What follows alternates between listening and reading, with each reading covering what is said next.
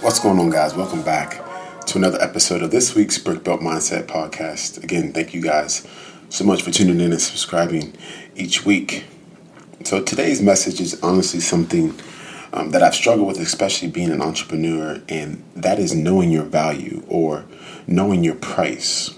And to be honest, this is something that I have consistently have to remind myself, um, especially when taking on a new endeavor or um, the more involved I get in my field or the more experienced I get, these are key characteristics and key factors that go into knowing your value or knowing your price. So today's message is dedicated to me. I'm literally recording this so I can play it back for myself and continue to remind myself of the value and the price that I bring um, to the table.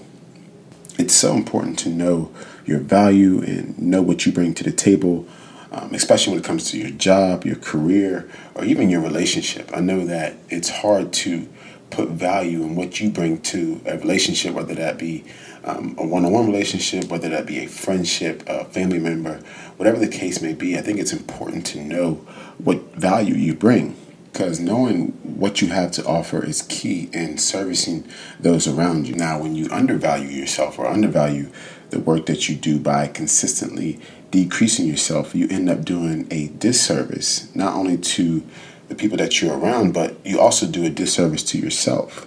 Not knowing yourself or knowing your worth can lead to a number of issues lack of effort, lack of importance, being taken advantage of, you name it.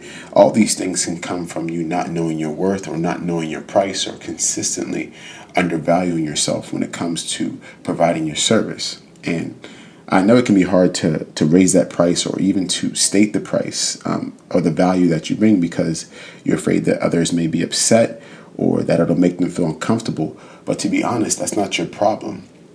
When you know yourself and you know your value, you have the right to set a high price. You have the right to, to, to raise that standard. Um, and if people are comfortable with it, then honestly, those aren't the people that you want around you to be doing the service to.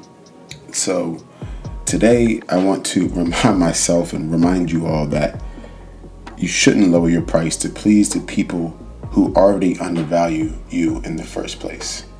And you need to know your value, know your price, because in the end, you are truly worth it.